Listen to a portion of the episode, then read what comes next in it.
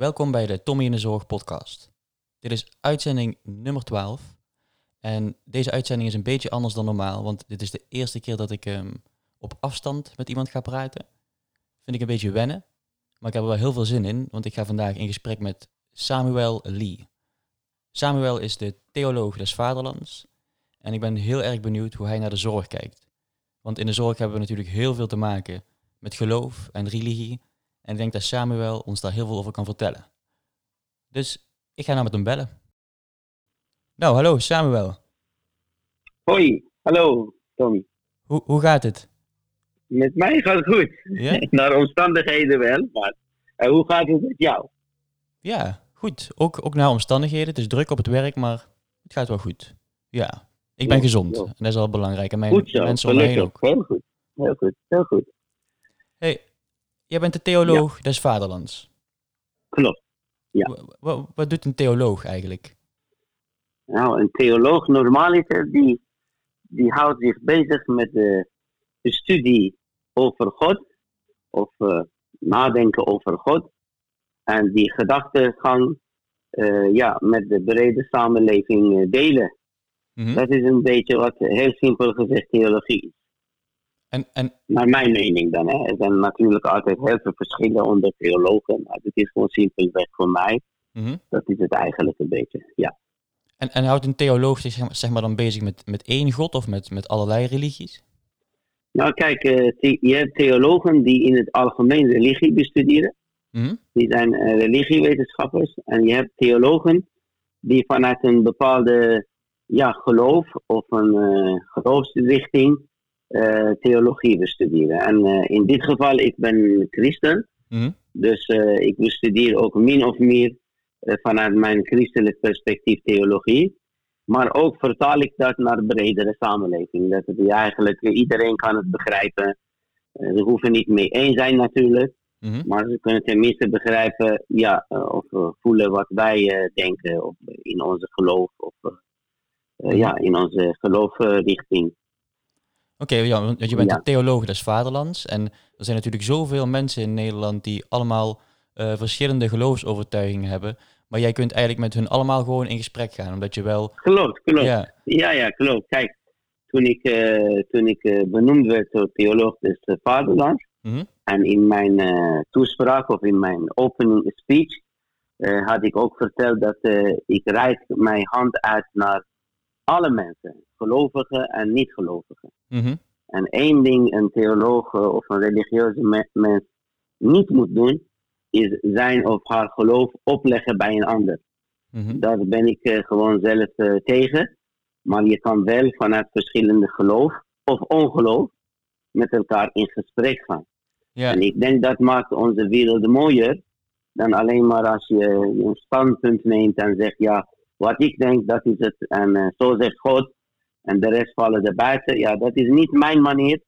En ik denk ook heel veel theologen die zijn ook, eh, die ik ken, die zijn ook zo. Die zijn niet eh, zo dogmatisch, maar meer dialoog voeren en gesprek voeren met andere mensen. Dus in die zin, ja, ik ben theoloog des vaderland, maar ik wil ook eigenlijk, ja, ik ben gewoon een mens. En als mens wil ik gewoon eh, in contact zijn en komen met mensen die anders zijn en anders denken.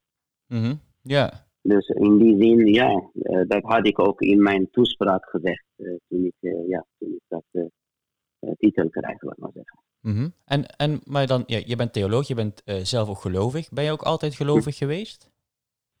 Nee, nee, ik ben, ja, als je, wanneer ik kind was wel, hè, Mhm, had ik wel, eh, ben ik wel eh, gelovig geweest. En, eh, maar in mijn tienerjaren, nee, nee. Ik, ben, eh, eh, ik had afscheid genomen van geloof en godsdienst en religie. En, eh, ik was genomen? min of meer wat, athe wat atheïst was ik. maar je hebt echt afscheid genomen toen van, van het geloof. Je was eerst gelovig, Ja, daarna... ik vond het, eh, ja, kijk, mijn oorsprong. Ik kom uit, ehm, ja, ik ben eigenlijk al bijna 35, 36. Ik weet niet meer precies uit mijn hoofd Mhm, hoe lang precies, maar 36 jaar, zo ongeveer, ben ik in Nederland. mhm, En eh, ik kom zelf uit het Midden- Midden-Oosten. En eh, ja, en eh, ik kom best wel uit een land waar ja, religie werd best wel opgelegd. Nou, misschien best wel, dat is een beetje bescheiden wat ik nu zeg. Mhm. Gewoon religie werd gewoon opgelegd op mensen. En dan heb ik dan een afkeer tegen. Alles wat, wat het eigenlijk opgelegd wordt, daar, daar heb ik een afkeer. En, en als tiener, dan heb ik dan afscheid genomen van, van geloof Mhm. eh, in het algemeen. En eh, ben ik gewoon een atheïst geworden. Ik dacht Hm. dat de mensen zelf goden zijn. Zoiets. Ja. Ja, maar Ja. het is wel apart, want daarna ben je, ben je toch wel weer teruggegaan naar het geloof. Of, Ja, daarna ben ik eh, teruggegaan naar geloof. Ik ontmoette toen mijn vriendin, maar nu is zij mijn vrouw. Eh, Mhm. Ik ben ook heel jong getrouwd. En, eh, en ja, via haar ben ik dan eh, ja, tot kennis gekomen, diepere kennis gekomen met het geloof christendom. Mhm. En eh, ik ben het is een hele lange verhaal, dat ga ik jullie sparen nu. Mhm. Maar ehm, dan ben ik tot geloof gekomen, tot eh, Christ, ja, geloven in Jezus Christus. En eh, in die zin, ja, dat is weer, eh, geloof is opnieuw in mijn leven gekomen. Ja, mooi. Ik, ik, ik vind geloof altijd heel erg mooi. Ik, ik ben zelf niet gelovig in de zin van dat ik heb eh, gekozen voor een geloof, maar ik geloof wel dat er, dat er iets is dat ons allemaal verbindt of zo. Klopt, klopt. Daar Klopt. geloof ik heel, in, heel erg in. Ja, klopt. In het christelijk geloof hebben wij een, een, ja, een soort, ja, hoe moet ik zeggen, een leer. Eh, dat noemen wij de incarnatie van God in mens. Dan zeggen Mhm. wij, God is mens geworden in Christus. Er is ook een tekst, ik weet niet of de, de, de luisteraars dat allemaal weten, maar er is een tekst dat zegt, eh, in het begin was het woord. En het woord was met God en het woord werd vlees. Of dus het woord werd werkelijk. Mhm. En ik denk dat in het geschapen wereld, hè, alles wat geschapen is, creatie, dat je in die creatie ook hand van God ziet. Mhm. Dus in die zin, eh, ja, eh, jij hebt gelijk. En ik denk dat eh, je hoeft niet gelovig te zijn om in iets te geloven. In die zin. Hmm, mooi Dus, gezegd. eh, maar ja, sommige mensen hebben een andere kijk. Maar wat het belangrijkste is, dat je je geloof niet oplegt bij een ander. Ja, Dat heb ik een probleem mee, als mensen dat doen. Van welk geloof dan ook. Ja, het moet uit vrije wil zijn. Het moet vrij wil zijn en het moet vanuit hart komen. Ik denk geloof is, voor mij dan, hè, eh, geloof is iets net als verliefd worden. Mhm. En, en, en en verliefd worden kan je niet zomaar verklaren. Kijk, medici kunnen dat verklaren door allerlei hormonen en weet ik veel, die in je lichaam gaat eh, bloeien en groeien. Ik Mhm. ben helemaal geen medisch, misschien jij wel, jij weet het beter dan ik. Maar eh, je wordt verliefd, er is geen reden. Je- ja, je wordt verliefd. En, en, en, eh, en, en zo is ook geloof. Op een moment, eh, ja, dan, dan geloof je in iets. En je wordt verliefd op dat idee. Mhm. Maar je moet het niet gaan opleggen. Hè? Dus als, stel voor je, je, je, je, je wordt verliefd op je vrouw. Nou, dat begrijpen we wel. Of je vriendin. Nou, Mhm. eh, voor jou zij is de mooiste in de hele wereld. Maar dat hoeft niet voor andere mensen te zijn. omdat misschien denken zij iets heel anders. Ja. over Ja, degene klopt. die jij verliefd op bent. Dus in die zin moet je niet gaan opleggen. mooie En dat mooie is mijn probleem. Ja, nou, dankjewel. En ehm, als we nou kijken naar de zorg. Ehm, ik Ja. heb- ik- deze vraag stel ik altijd aan de mensen eh met wie ik in Mhm. gesprek ga. Wat betekent zorg voor jou? Kijk, zorg voor mij persoonlijk. Hè. Ik ben ook eh, 26 jaar pastor. Mhm. Dus eh, ik, eh, ik eh, maak eh, mee. Ik maak mensen mee. Hè. In Mhm. hun eh, blijdschap, maar ook in hun verdriet. En in hun zorgen. Dus Ja. in die zin, 26 jaar lang doe ik dit. Eh, ook als eigenlijk vrijwillig, hè, als pastor. En eh, ik doe dat en eh, dan zie ik dat ja, ieder mens eh, die heeft behoeftes en die heeft eh, eh, pijn, verdriet, maar ook vreugde. En Mhm. voor mij dan vanuit mijn eh, perspectief, vanuit mijn eh, geloof, denk ik dat zorg betekent voor mij dat je oprecht en werkelijk, zonder geheime agenda's, wat dan ook, en zonder enige verwachting, betrokken bent met het leven van je medemens. Mhm. En de medemens die ja, eigenlijk in jouw omgeving is. Hè. Ik kan nu niet betrokken worden iemand die heel ver is, omdat ja, die ken ik niet. Maar in mijn kleine wereld, hè, net als moeder Teresa eh, altijd zegt, dat je zorg, klein, kleine zorg is ook een grote zorg. Mhm. Dat je zorg geeft, dat je betrokken bent met het leven van een ander. En, eh, en dat is voor mij zorg. En vrij van religie, vrij van godsdienst in die zin van eh, je, gaat niet je, je gaat niet zorg geven aan iemand of betrokken zijn met iemand met de gedachte, oh ik wil hem bekeren tot mijn geloof of wat dan ook. Dat Mhm. vind ik niet eerlijk. Nee. En dat vind ik echt niet eerlijk. En voor mij is het, ik geef zorg omdat ik eh, een medemens lief wil hebben. Mhm. Ja. En eh, ja, en ik- met alle, eh, met, eh, met, met het geweten dat ik zelf ook eigenlijk een eh, gebroken mens ben. En ge- me- ook mens met gebreken ben. Mhm. Dus, eh, en ik kan ook niet de gehele wereld redden. Dat kan ook niet. Maar in mijn kleine hoedanigheid eh, ben ik betrokken met, je mede, met mijn medemens. Mhm. Dus zo kijk ik naar zorg. En denk je dat, dat zeg maar, mensen die in de zorg werken, dat die zeg maar ook dat dat ook een beetje zo ontstaat? Dat je daarom ook in de zorg wil gaan Weet werken? je, eh, na jouw eigenlijk net voor jouw benadering, je had mij, met, mij benaderd voor Mhm. dit podcast. En, eh, en daarna ook, eh, ik ging eigenlijk eh, even nadenken. En hierover.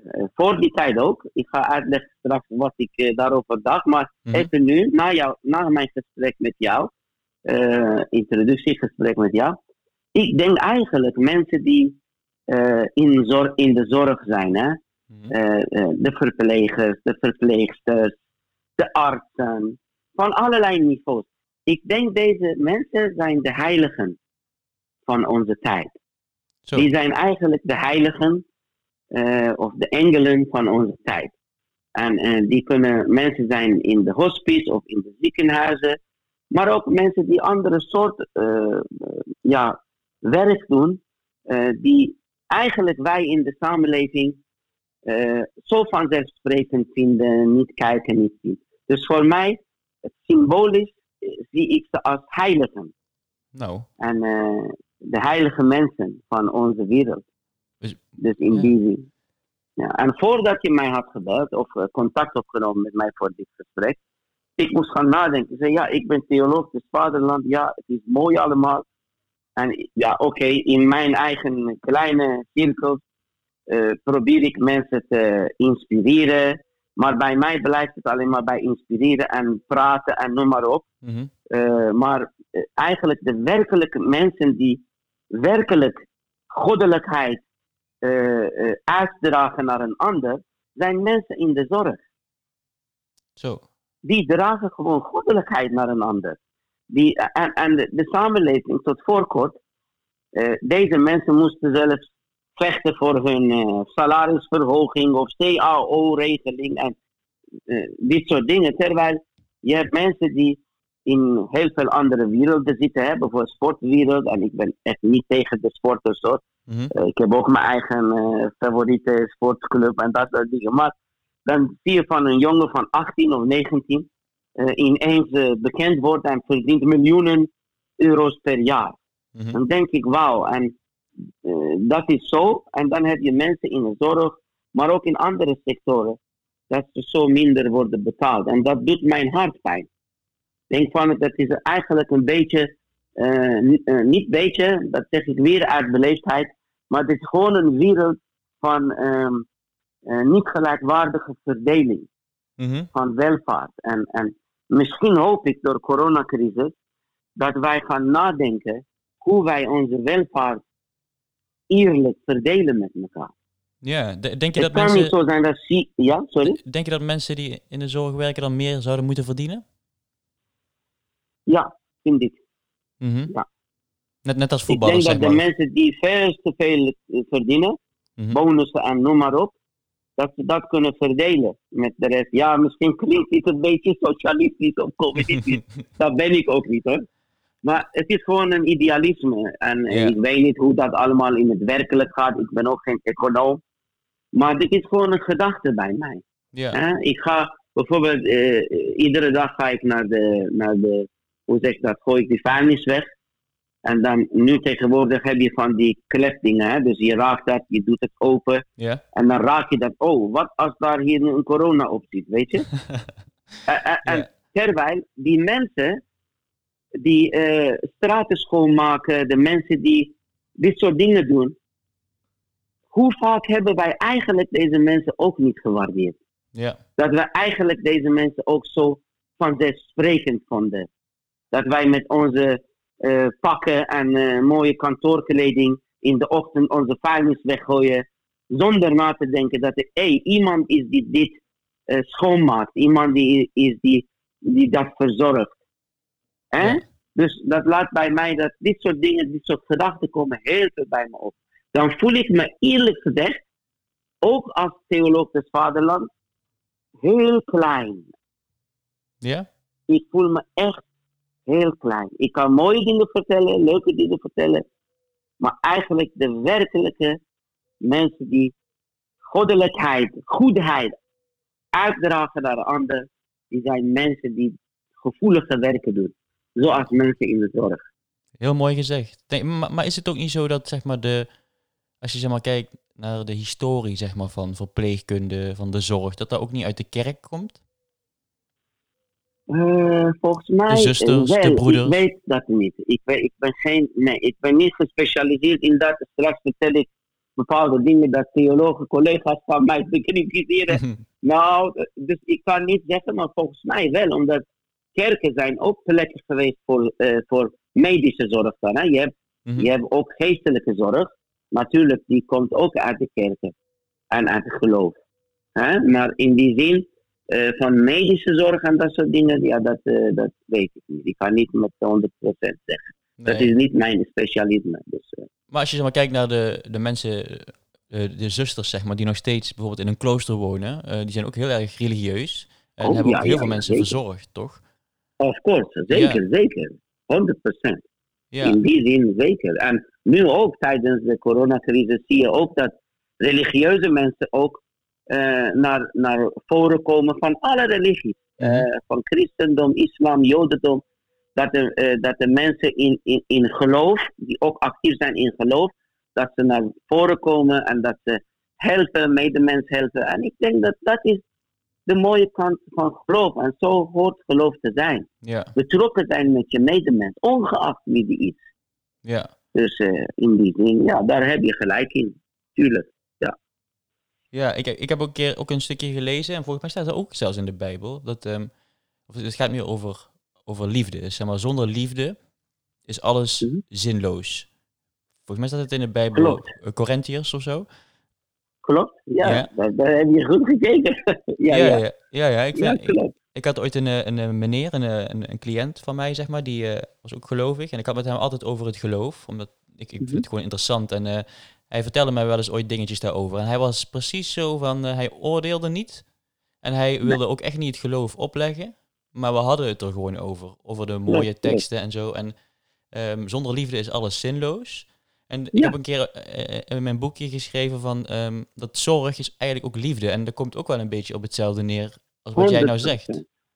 100 procent. Daar geloof ik in. En kijk, eigenlijk, eh, ik geloof persoonlijk ook zo, dat eigenlijk iedere dag God manifesteert zich door een andere persoon. Mhm. Dus Christus, voor mij is dat Christus. Dus Christus manifesteert zich door een andere persoon. En die andere persoon kan zijn iemand die hulp nodig heeft, zorg nodig heeft, omdat dat zegt ook Jezus. Hè? Jezus zegt, wanneer je een, eh, een hongerige ziet, of wanneer je iemand ziet die dorst heeft of pijn lijdt, en jij gaat die persoon helpen, Mhm. je hebt het gedaan voor mij. Het is alsof ik dat persoon ben.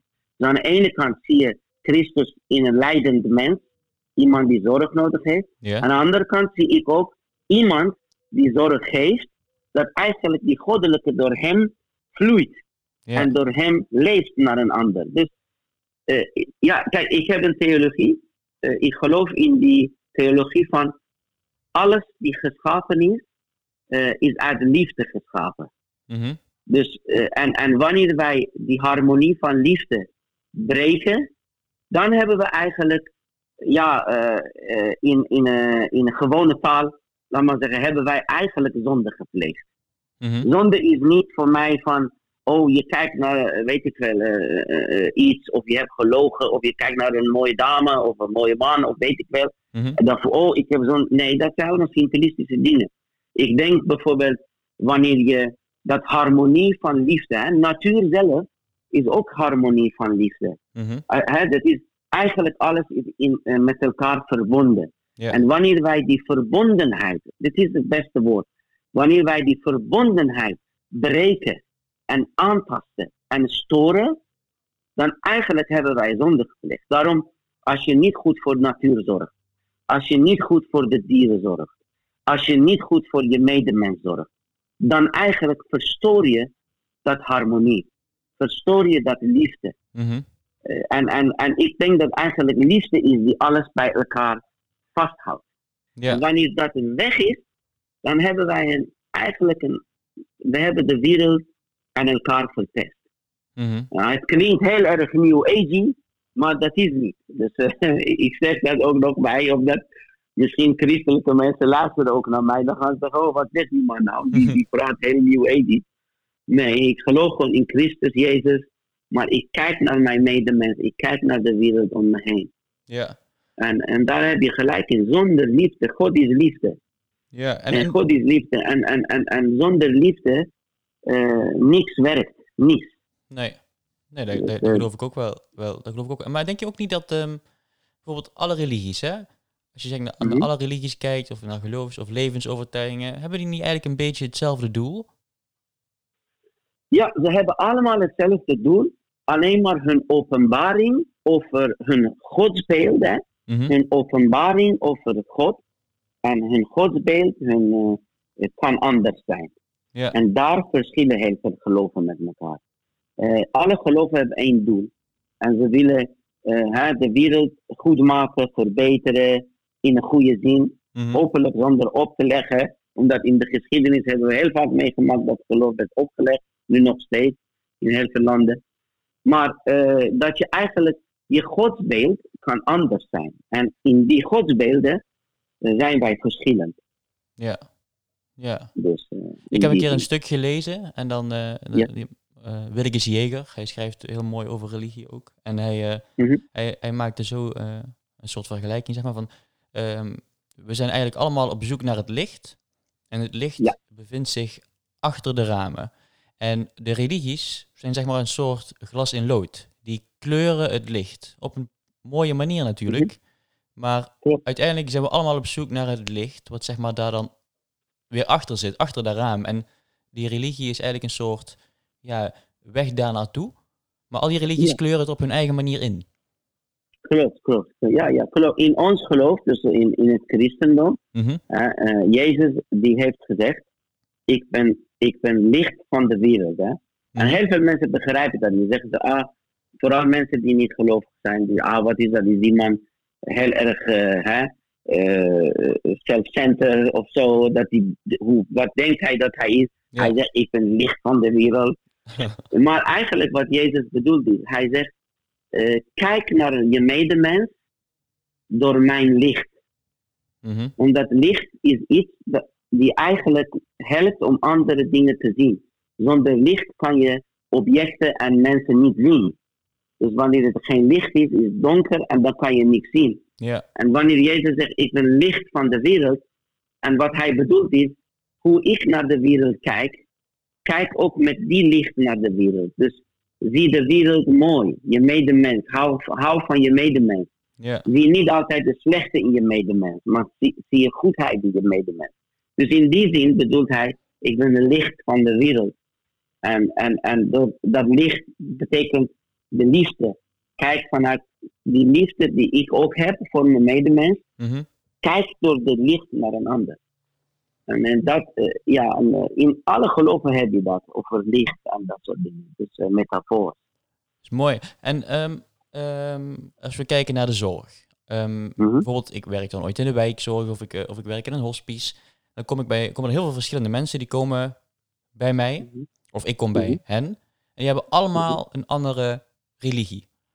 En Mhm. het is niet altijd bijvoorbeeld makkelijk om dat allemaal te weten, zeg maar, als zorgverlener. Maar het is wel heel belangrijk dat je Ja. ehm, beetje daar iets van af weet of dat je ervoor open staat, denk ik. Dat je niet gaat oordelen over hoe iemand. Eh, heb je daar tips voor, zeg maar, voor mensen die in de zorg werken? Hoe je het beste eh, om kunt gaan met mensen die gelovig zijn, verschillende geloven? zeker. Zeker, zeker. Kijk, ik denk een van de belangrijkste taken van zorg, natuurlijk het eh, het begin, het fundament van zorg, dat is het luisteren. Mhm. Natuurlijk, je hebt zorg die fysiek nodig is, hè, dat je moet helpen en eh, medisch, maar ook eh, eh, fysiek moet je helpen. Ja. Maar een van de eh, niet-fysieke helpen is dat je gewoon luistert. Mhm. En, en ik denk dat het belangrijkste is voor mensen die in de zorg zijn, dat ze ook luisteren naar eh, een ander. Eh, en gewoon soms eh stilte zelf is al een antwoord, is zelf al een soort zorg. Dat je naar iemand luistert. Soms heb ik, ik doe dat ook, ik, ik, ik, ik geef spreekbeurten voor mensen die ja, willen spreken en zo. Mhm. En dan komen ze naar me toe en ik luister alleen. Ik wandel met ze mee in hun gedachten. En ik sta naast hen en ik luister. En dan daarna zeggen ze, oh, je hebt me echt geholpen. Maar eigenlijk, ik heb niets gedaan. Mhm. Ik luister alleen. En dan zeggen ze, wauw, je hebt ons geholpen. Maar ik heb niets gedaan. Ik luister. En dat luisteren, dat is het begin. Mhm. Eh, je hoeft niet elke keer een antwoord te geven. Of een antwoord hebben op alles. Hè, eh, waarom het leven zo is, waarom ga ik door dit heen. Heel af en toe kan je eh, iets vertellen. Maar het belangrijkste is luisteren. Luisteren. Eh, en dat is één. En de tweede tip is eh, voor alle mensen, eh, dus mensen in de zorg. Kijk, ieder mens heeft zijn eigen geloof of ongeloof. Mhm. En ik denk, er is één iets die eigenlijk alle religies overschrijdt. Dat, is, dat staat boven alle andere religies. Mhm. En dat is menselijkheid, humaniteit. Mhm. Voordat ik een christen ben, ik ben een mens. Sorry om te zeggen, sorry om te zeggen, dat mag ik eigenlijk niet, maar ik vertel het wel. Ik heb religieus, hele goede religieuze mensen gezien. Mensen die heel goed religieus zijn, ze kennen al de regels en zo. Maar sorry om te zeggen, ze zijn niet echt goede mensen. Mhm. Dus Dus eh, een religie hoeft niet per, alleen maar geloven in bepaalde dingen. Maakt jou niet per se een goed mens. mhm. Hè? Eh, ze kunnen jou inspireren, maar uiteindelijk het is jouw keuze om voor goedheid kiezen of niet.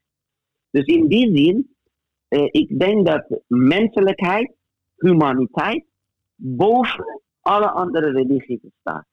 ja. En op het moment dat ik met een andere omga, moet ik achter mijn hoofd eh, eh, plaatsen, in, hè, in mijn gedachten plaatsen van, hé, hey, eh, voordat ik een christen ben, voordat ik een moslim ben, ik ben een mens. Ja. En mens naar mens moet ik een mens handelen. En Ja. ik denk dat dat heel belangrijk is. Ja, daar heb je wel gelijk in. Ja, dat is het, de, je, je wordt geboren als mens en daarna eh krijg je of, of kies je voor een bepaalde religie natuurlijk.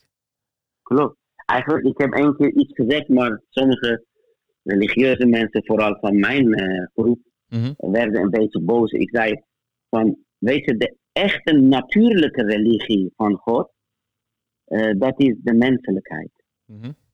Mens zijn is eh, de echte religie van God. Hè. Andere religies, we hebben allemaal namen gegeven, hè? christendom en dat. Maar menselijkheid, dat is met ons geboren. Ja. ja, dat klopt. Dat zeg je heel mooi. Maar waarom, En- waarom en vinden ze dat- dat dan, waarom worden ze dan boos, die collega's, zeg maar? Ja, niet iedereen hoor, sommigen. Ja, ze zeggen maar, dan ben je humanist en zo. Nee, ik ben helemaal geen humanist in die zin van het humanisme. Mhm. Ik ben een christen, ik, ik volg Christus. Maar dan, ik zeg altijd van, ja, wij geloven zelfs dat God is mens geworden. Dus, ja, waarom niet dat wij meer aandacht geven aan menselijkheid? En Mhm. goddelijkheid is mooi, maar eh, eh, goddelijkheid uit zich in menselijkheid. Ja. Dus eh, in die zin. Ja, het, het klinkt een beetje abstract, maar sommigen, dus niet iedereen, sommigen worden boos. Ja, maar waarom zeg je dat? Mhm. Ja, maar ik, ik, ik, Dus, ik snap wel wat je bedoelt. Ik snap, ik snap wel wat je, ja, wat je bedoelt. En, ehm, Weet je, kijk, dat, eh, eh, kijk, kijk, je wordt niet geboren christen. Nee. Als Nee. je komt eh, van, buit- van de baarmoeder van je moeder, je bent in het ziekenhuis geboren of weet thuis geboren, hups, kom je uit. Oh, ik ben christen, oh, ik ben moslim, ik ben hindoe. Dat Mhm. krijg je later. Maar wat, als wat ben je dan echt geboren? Je bent geboren als mens. ja, En dat menselijkheid en dat goede kant van menselijkheid is ook in jou. Je bent ermee geboren. ja, Dus voor mij dat is het werkelijke, natuurlijke eh, religie voor mensen. dat is mooi. En eh, we, we, wonen in Nederland, we hebben heel veel verschillende culturen en andere religies. En Ja? is het zeg maar ook eh, de manier waarop zeg maar mensen die moslim zijn of mensen Mhm. die eh hindoeïstisch zijn, kijken die anders naar zorg dan, ehm, dan mensen die niet geloven, zeg maar? Nou, eh, kijk, ik heb eh, in mijn kringen, ik heb ehm, eh, veel vrienden, kennissen van andere geloven. Mhm. Bijvoorbeeld van moslim, van Baha'i geloof en hindoe, die ken ik. Mhm. En op dit moment dat deze crisis gaande is, ik weet dat zij ook hard bezig zijn voor, me, voor medemens te zorgen. Ja, Dus in die zin, eh, ze zijn betrokken ja, met de medemens en zorg geven. En sommigen openen hun tempels en moskeeën en kerken voor plekken voor, eh, voor, hè, voor behandeling. eh, plekken die wat groter zijn. Hè. Kunnen ze Mhm. ruimte aanbieden voor, voor behandelingen en opvang. Dus eh, voor daklozen, maar ook voor, eh, voor zelfs nu in de coronatijd. Dus in die zin, wat ik ken in mijn kringen, eh, mensen van andere geloof, religies dan van mijn eigen, eh, die zijn ook oprecht eh, betrokken en hulp aanbieden aan de medemens. Ja, dus eigenlijk overstijgt gewoon zeg maar, de huidige coronasituatie. Die overstijgt alle religies, want de menselijkheid die staat eigenlijk bovenaan bij Exact, alle religies. Exact. exact. Kijk, ik bedoel, ja, ik wil niet positief klinken hierin, Mhm. maar er is één ding dat eh, corona niet doet en dat is discrimineren. Ja. Eh, corona discrimineert niet, die, die raakt iedereen. Die gaat niet zeggen, oh, omdat die moslim is of omdat die christen is, die raak ik niet. Mhm. Ik ga die andere raken omdat die, hè, omdat die bijvoorbeeld iets anders is. Nee, die coronavirus, die heeft mensen en mensheid in het algemeen gewoon aangepakt. Ja, En het is vreselijk en dat moeten wij als mensen samen bestrijden. Alle geloven, alle niet-gelovigen, humanisten, iedereen. ja, Dat we samen moeten werken en misschien in dat strijd tegen corona, tegen onrecht, dat wij ook elkaar vinden. En handreiken naar elkaar. En elkaar meer respecteren en accepteren. Zo zie ik. Mhm. Want hoe kun je zeg maar, als je zeg maar heel erg in God gelooft, hoe kun je dan dit verklaren, zeg maar, de, het hele corona gebeuren? Want ja, ik, ik, ik Mhm. weet niet hoor hoe, hoe eh, hele gelovige mensen daar naar tegen kijken, zeg maar. Van, is, is het dan een Mhm. soort eh, straf of zo van God? Of is het eh, ja, kijk, je hebt, kijk, binnen gelovige mensen heb je ook heel veel verschillen. Ja, Je natuurlijk. hebt gelovige mensen die de heilige teksten hè, letterlijk nemen. Ja, heilige tekst, bijvoorbeeld de Bijbel of de Koran of andere heilige teksten, nemen ze letterlijk. En dan eh, eh, niet te vergeten dat deze heilige teksten zijn duizenden jaren geleden in een andere context en in een andere situatie geschreven. Mhm. En dan gaan ze gebaseerd op dat, gaan zij eh, bijvoorbeeld oordelen. Zeggen van ja, dit is de straf van God, hè? omdat wij goddeloos zijn, omdat wij allerlei dingen doen die niet mag en dat soort dingen. En, en dat zijn een groep mensen die zo denken. En oké, ze mogen zo denken, ik respecteer dat, maar ze moeten door dat gedachte niet andere mensen pijn doen en eh, andere mensen schade brengen. nee. Mijn denken is, mijn denken is anders. Mijn theologie is anders. Mijn theologie, mijn interpretatie bedoel ik, is anders. Ik denk dat eh, het is niet dat God onze straft, dat heb ik ook in een interview gezegd in de trouw. Het is Mhm. niet dat God onze straft, het is eigenlijk de afwezigheid van het goddelijke in Ja. onze doen en handelen. dat eh, brengt uh, ons een straf op onszelf. Hè?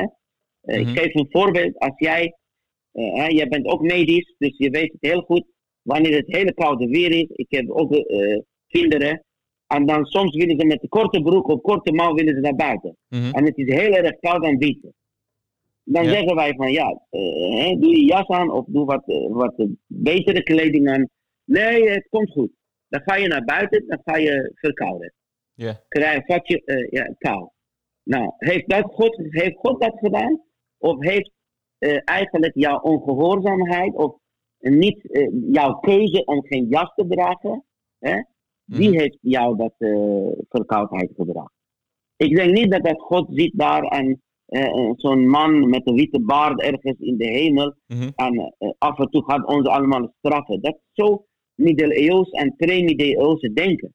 Ik denk dat wanneer wij de goddelijkheid, de, de goddelijke, niet in onze economie, niet in onze politiek, niet in onze dagelijkse leven toepassen, dan de consequenties is dat wij ja, problemen krijgen, calamiteiten krijgen, hè? Eh, zoals eh, coronavirus, maar ook natuurrampen en dat Mhm. dergelijke. Ik bedoel, als je, kijk, bijvoorbeeld goddelijk in onze economie, wat bedoel ik daarmee? Mhm. Eh, zelfs als je niet in God gelooft, wat bedoel ik daarmee? Ik ben benieuwd. Stel voor, hè, eco- economie van hebzucht. Mhm.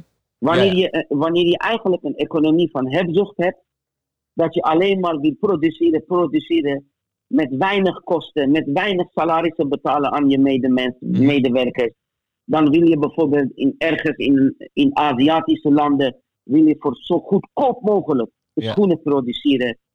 Eh, en dan breng je hier in Europa of in Amerika voor duizenden eh, eh, euro's maak jij winst. Ja. Terwijl die mensen die daar hard werken, hebben helemaal geen geld. Of met misschien 10 euro, 2 euro per maand werken ze. Dit zijn allemaal, eh, dit zijn allemaal onrecht. Doe je andere mensen tekort En dat- met jouw voordeel, zeg maar. Ja, ja, ja, ja. Ja. Dus, dus in die zin, de goddelijke, en goddelijke bedoel ik ook goedheid, Mhm. medemenselijkheid, is niet in dat economie. Kijk nu naar Amazone. We kappen al die bomen. Ja. eh, eh, om, voor soja te, te verbouwen. Zodat wij kunnen onze biefstukindustrie en fastfoodindustrie te runnen. Mhm. Eh, en we denken niet aan al die mensen die daar wonen, inheemse mensen. Maar ook die droogte in Afrika, dat die daarmee te maken kan hebben. Dat het weinig in Afrika eh, wordt geregend door de kappen van de bomen in Amazone. Die Ja. zijn allemaal hebzucht. En dat is het af, eh, afwezigheid van die goddelijke. Ja, dus dat je En- eigenlijk alleen en, maar voor je goedheid. eigen, je eigen voordelen kiest, zeg maar. Klopt. Ja. Klopt. En dat brengt eigenlijk dat de straf. Wij straffen onszelf door Mhm. onze handelingen. En door ons, de keuzes die wij maken. Ja. Hey, en terug naar, de, terug naar de zorg, zeg maar. Je, ehm, Ja. ehm, moet je ook wel eens ooit als theoloog zijn de mensen eh, bedienen, zeg maar? Of de laatste mensen die gaan sterven, zeg maar? Nog, Oh eh, ja, dat ja? doe ik al 26 jaar. Oké. Ja, ja, dat doe ik al heel, niet af en toe. Ik doe dat best wel vaak. Hè. En dan word je Kijk, ik gevraagd. ben ook een pastor. Ik ben een pastor. Hè. Mhm. En eh, ook van een migrantengroep, migrantengemeenschap. En de mensen die naar, naar de kerk komen bij, bij ons, die zijn meestal Ghanese, eh, Nigerianen en Aziatische mensen. Mhm. En je gaat je ogen, je, je, je- je gelooft je ogen en oren niet. Hoeveel Ghanese mensen heb ik eh, geholpen en bijgestaan eh, voor hun eh, rouwverwerking en hun rouwdiensten en naast hun ben gaan staan Mhm. in de afgelopen 26 jaar.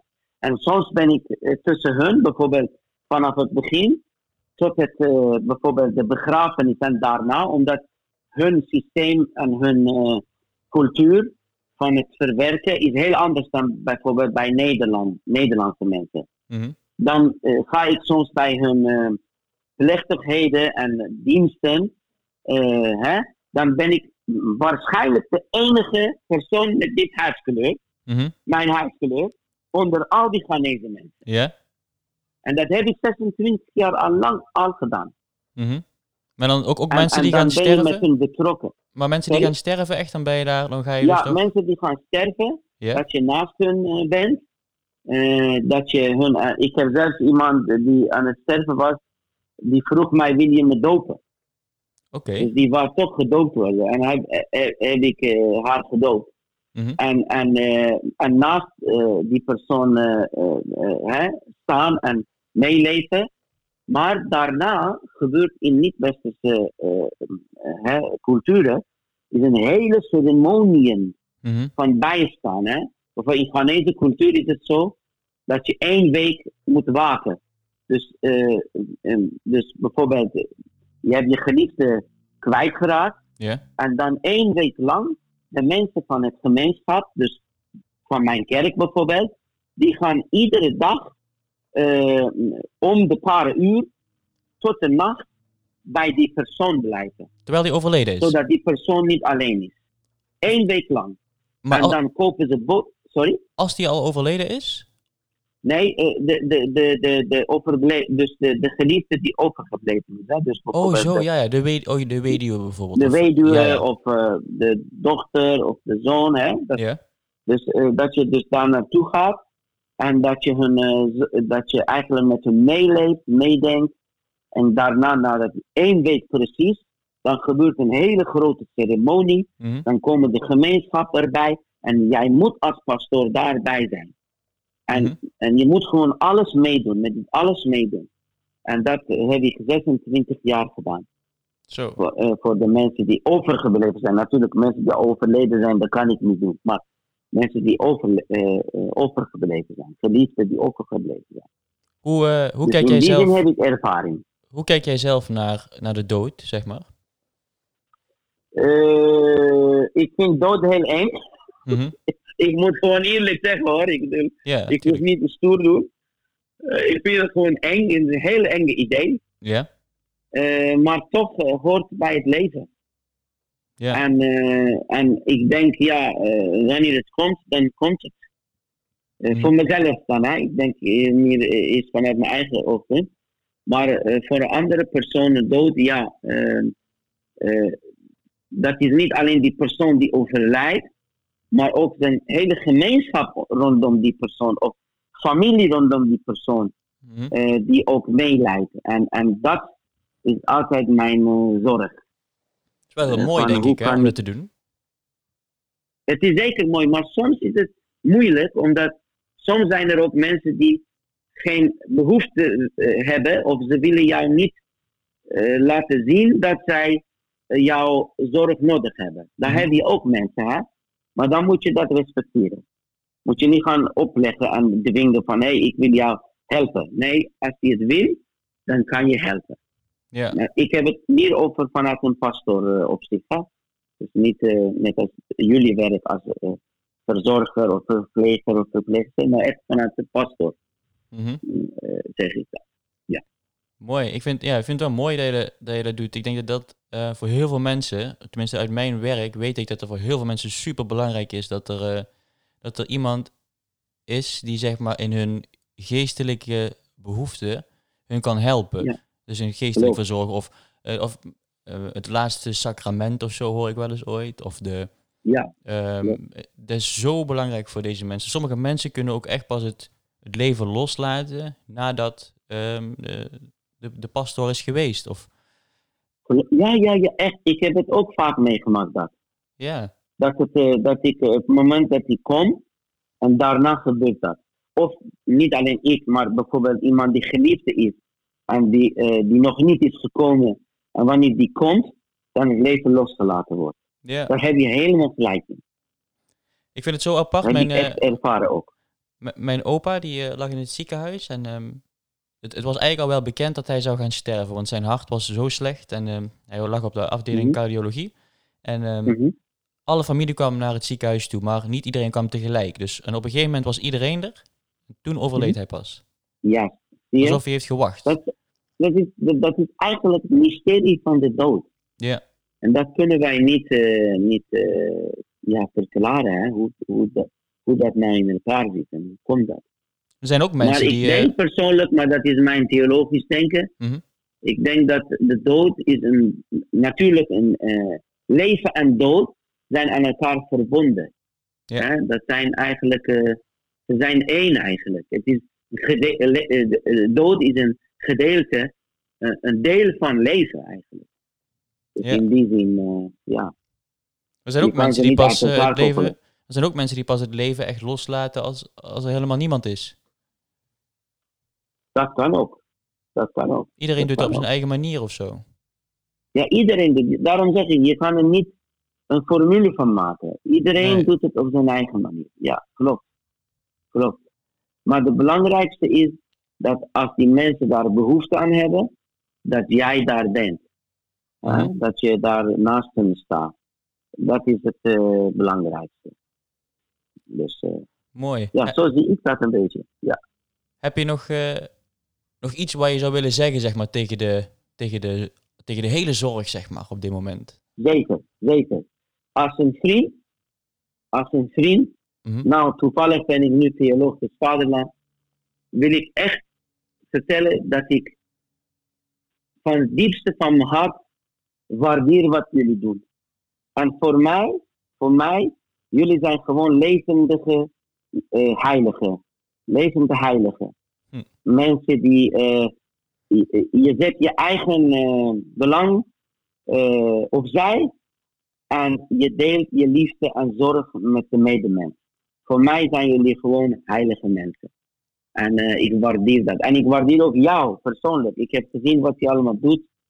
En eh, ik ben zo geraakt door, door jouw eh, werk. Je video's heb ik gekeken, je blogs heb ik gelezen. En ik zeg, wauw. Als de jonge mensen net als jou, in, als wij zoveel jonge mensen hebben in de wereld net als jou, dan de wereld wordt een mooie plek. Dus in Nou, die zin, ik waardeer jullie allemaal. Echt waar. Nou, dankjewel. Ik vind het een heel mooi, eh, mooi compliment. Dankjewel, dankjewel Tommy. Ja, nou, ik, ik, vind het, ik vind het super mooi dat jij de tijd hebt genomen om eh, met mij te praten hierover. Ik vind, het, ik vind het gewoon heel mooi om, om, om te luisteren van hoe, hoe jij nou kijkt naar zorg en naar het geloof. Want het geloof is gewoon heel belangrijk voor heel veel mensen. En ik denk dat toch iedereen wel een beetje gelooft op zijn of haar manier. En jouw woorden, die geven daar wel een hele mooie, eh, mooie invulling aan of zo. Ja, Dankjewel, dankjewel Tony. Dankjewel, dankjewel. En ik ga jou volgen. Dus eh, ik- vind het prachtig wat je doet. En eh, ik ga abonneren eh, op jouw eh, YouTube kanaal. ja? oké, ja, dankjewel. Leuk. Ja, ja, ja. En ik vind het heel leuk wat, wat je allemaal doet. Dankjewel en tot de volgende keer. Jij ook bedankt. Hey, tot de volgende keer. Dag. Doei, doei, doei, doei. doei, doei. Nou, dit was het gesprek met Samuel Lee. Ik vond het super inspirerend en ehm, jammer dat we het via de telefoon moesten doen. Dus de kwaliteit zal een beetje anders zijn dan eh, normaal. Maar goed, het is niet anders in deze coronatijd. En ik hoop dat jullie met heel veel plezier hebben geluisterd. Tot de volgende keer.